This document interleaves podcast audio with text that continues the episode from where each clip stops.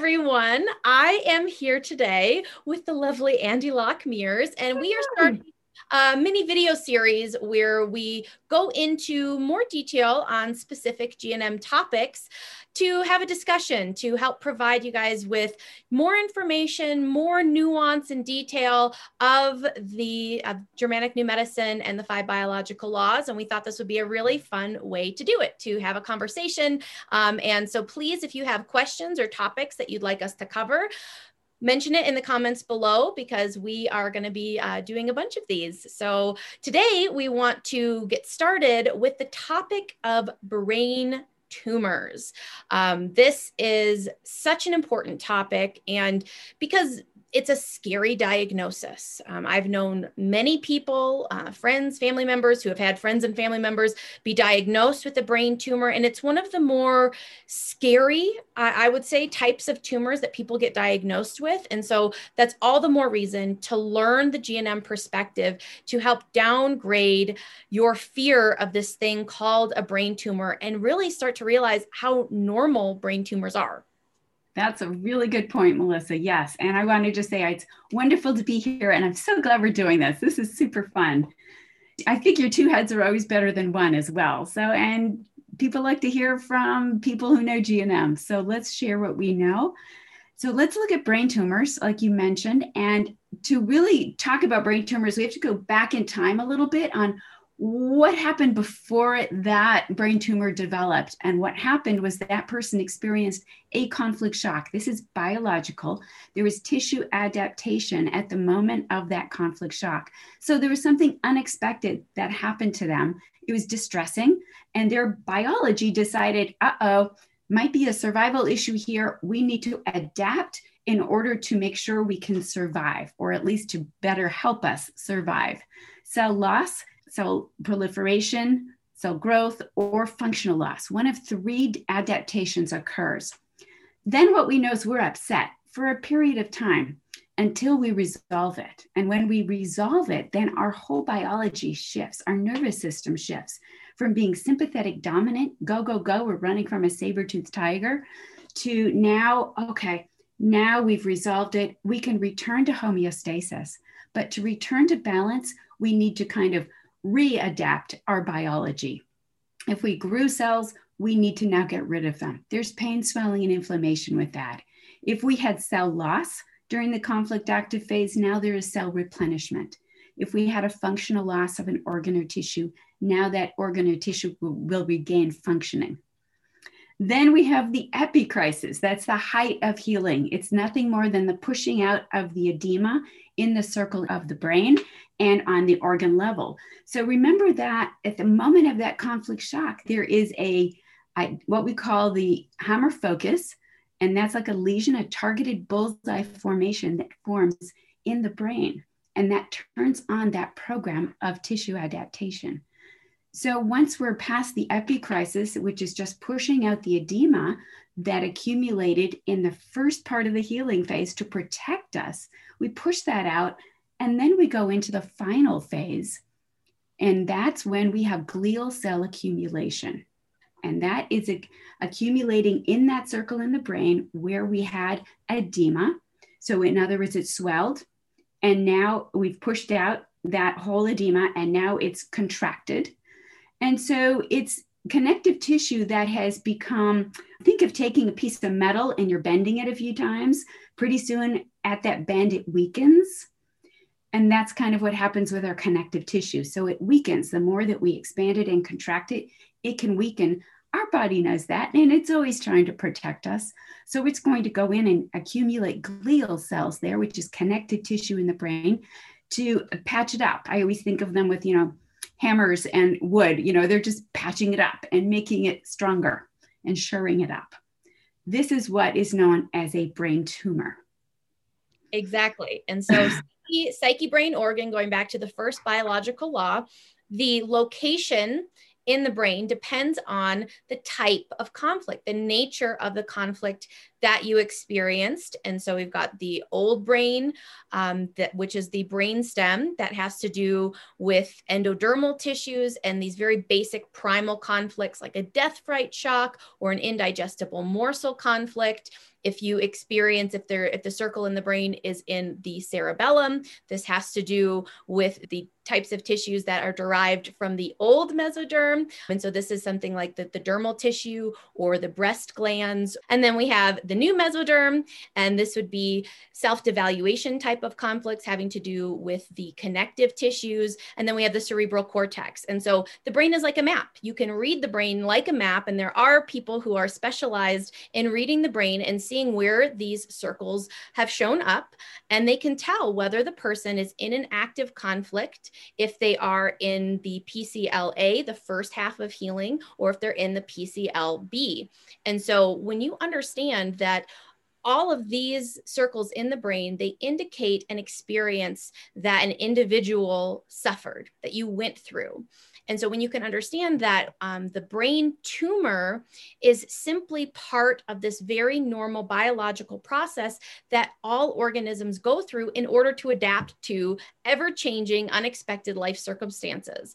Typically, when a person finds out they have a brain tumor, how do they find it out? They they have headaches, so they're having headaches, maybe blurry vision, some dizziness. So they're having some odd, uh, what would be considered neurological type of symptoms. And so, um, and then their friend says, "Oh, you you've had this headache for a long time. You should go get checked out." And then they go get checked out, or they have a brain scan, and then they get this devastating news: you have a brain tumor.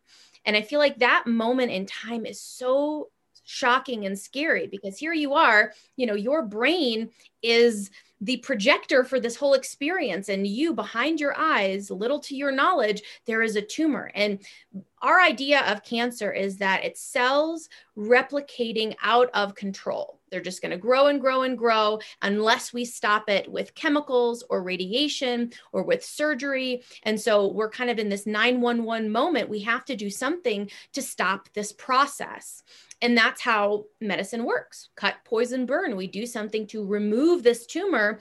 And we are so grateful and so, you know, we'll do anything, whatever it takes to get rid of this. But when you know the biological programs and you understand that, oh, you know, and you can connect it back to what did you go through? What did you suffer? What did you experience? What was shocking? And you can see wow i actually just resolved this conflict and this you know this headache that's been growing and growing and growing is simply the result of the growing edema because the brain needs to repair, the organ needs to repair, and that takes place in this fluid filled environment. And that's the pressure. That's why I'm having, you know, blurry vision and these kind of odd neurological symptoms. There's something going on in my brain. And so when you can understand in kind of this calm, sober, biological natural science understanding why does this even happen you can begin to downgrade your reaction to a diagnosis. And that's very important because I'm sure Andy will love to talk about this. What mm-hmm. happens when you start panicking? What happens when you get really freaked out and scared for your life after a diagnosis shock? Right. I mean, this is this is the important thing and that's because what we experience is because of how we're raised, the culture in which we are raised. So, in the Western world, we have been taught to fear our bodies, that what happens in our bodies is bad and wrong. And that is not true. We are part of nature. Everything that occurs inside of us is part of the natural world. There's nothing bad or wrong. Let's look at what happens is at that moment of that diagnosis shock, oh my God, I have a brain tumor. You're starting a secondary program chances are you're starting the KCT, the kidney collecting tubule program. And that is one that we experience at that moment of fear. And it's like fear of hospitalization, fear of abandonment, fear of our existence. It's simply fear. And what happens is we start to retain water, and we retain water wherever we have a program running in our body. So if we have an active glial cell accumulation, we'll have more water go to that area and now it will swell. And so now your CT scan two weeks later will show, oh my gosh, it's fast growing. We need to do something now. And that even heightens it even more. So now it's become something fast growing, which you maybe have had it for 10 years. We don't know. And it was very slow going, but now it's going to be a lot faster because of the edema that's accumulated because of the secondary program running, which is caused by the fear. that's that's the first conflict to resolve because typically you know if you've if you've already if you've got this brain tumor you've already resolved a conflict and so that that in if you understand the five biological laws would be good news. But if you don't and it's causing the panic that's the first thing to resolve is this this death fright or this this fear of your existence fear of dying fear of um, you know like andy said isolation being in the hospital all of the kind of consequences of what you imagine is going to happen to you because you have this quote brain tumor. And so finding yourself in this situation the first thing is to breathe and to learn learn the five biological laws understand why this happened get out of the fear is going to be the the number one thing to do in that moment is to understand what's happening. Yes. I totally agree with you that the number one thing to do if you are diagnosed with a brain tumor is to reduce your fear because that is what will create a very complicated case for you and a very complicated scenario. So downgrading the fear. Oh this is natural realize too that if we all had a CT scan at the end of a bad common cold, we would all be diagnosed with a brain tumor. So we all have them. You've had many brain tumors. We all have throughout our lives. They're nothing to fear, nothing to fear. So if you have a larger one, that just means you had a larger conflict shock occurring, and yet it was there and finally got resolved. And it's not a necessarily a big deal. However, once you have the diagnosis, it becomes a much bigger deal. Let's talk about the grades because the there's four grades according to allopathy. Grade one is a very small brain tumor. Grade four is the huge, massive kind. And from our perspective with GNM, a grade one would be a very fairly small conflict shock and maybe it's like that common cold or bronchitis type thing it, oh, you know we're over it in a few weeks and now we have the glial cell accumulation and now we have a ct scan and it's small versus stage four where we had that really intense dhs we we caught our partner with another person. We lost our job. Our home was foreclosed. I mean big issues that are really life changing then the glial cell accumulation will be larger and therefore the brain tumor will be at a more advanced stage according to allopathic medicine. And understanding that is just again to put it into context. Yeah. what does this mean? Because the language used by the medical doctors to impress upon you the seriousness of your situation and the badness of it and the you know the, the need for um, massive intervention really does you know that impacts you and how you understand it. And so a lot of people who are you know kind of in the world of just kind of learning gnm and bringing it into their awareness you know they're kind of straddling both worlds. So they are having the diagnosis and they're working or talking with the medical doctors and they're trying to figure out what do i want to do about this? And so by knowing that the grade four simply means this was a bigger conflict this was more intense that's the reason that it is a large uh, a larger tumor um, or a larger situation happening in the brain that will help you to make your decisions because you know when and this is uh, something i actually had an experience with someone who i cared dearly for who i knew from years ago. Um, i found out through facebook that she had had a brain tumor and uh, she had it surgically removed. And um, i actually was listening to um, a video from helmut pilhar and he says that you know, surgically removing a brain tumor really should be considered medical malpractice, which I was like, whoa, that's, you know, that's some strong words, but, but truly, you know, this, this person I knew that had the brain tumor removed, it, it seemed like she was in the clear. And like a, a couple of weeks, I, I'm actually not sure how long after the surgery took place, that she just had massive swelling in her brain and she passed away. And it was just like, you know, if, if, if she had only known that this tumor was not a wrongness it wasn't an evil thing inside of her body that was you know replicating out of control that needed to be removed it needed to be understood and maybe she need, needed support you know there are situations where you know support is helpful if there's massive massive swelling um, some interventions, uh, I think uh, Helmut mentioned like actually, you know, uh, lifting the cranium to create space for yeah. um, for the swelling to take place. But the removal of the tumor is not the right move when you understand why it's there. Absolutely. I and I totally agree with that. I've had other people in that same circumstance and and they passed. Now a couple didn't and it was a very small tumor and they were able to survive that. But it is tragic what happens when we try to do what we think is the right thing because of what we're being told. And it oftentimes can be fatal, unfortunately. I know one gentleman who's had a brain tumor for 13 years. He does not know GNM, but they never mentioned chemotherapy until about uh, year 12.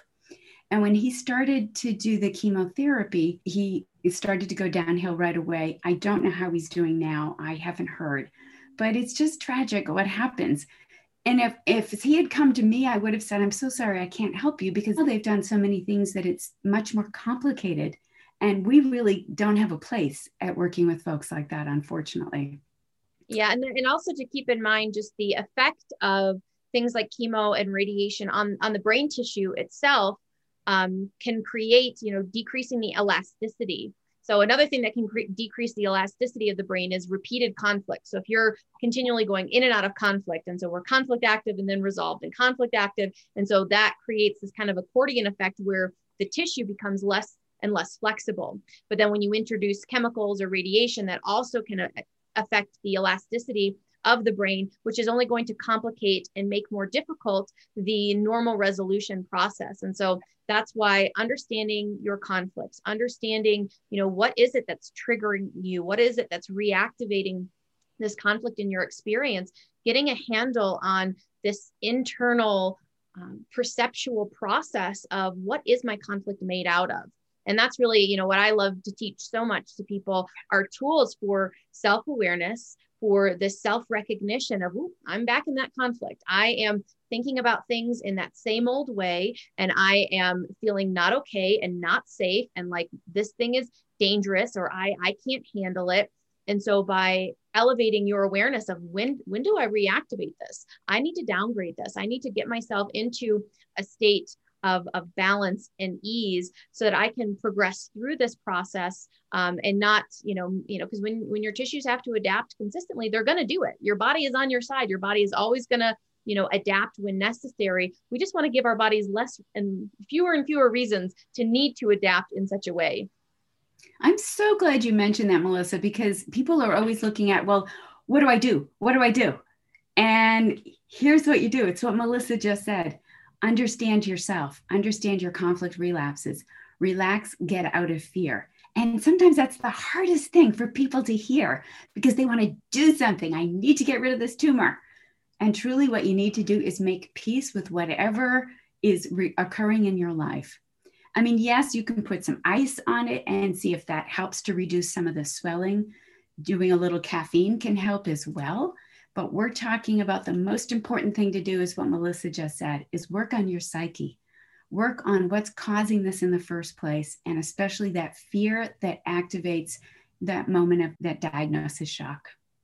Yeah, like you said, it you know when you are dealing with you know whether it's just a headache or um, you know a brain tumor diagnosis and a lot of uh, bizarre symptoms, neurological symptoms because of this swelling you know, try some of the kind of at home interventions ice on the head, staying yeah. elevated, cold showers, avoiding heat, using, you know, caffeine or you know, like mild diuretics to kind of help let the water out.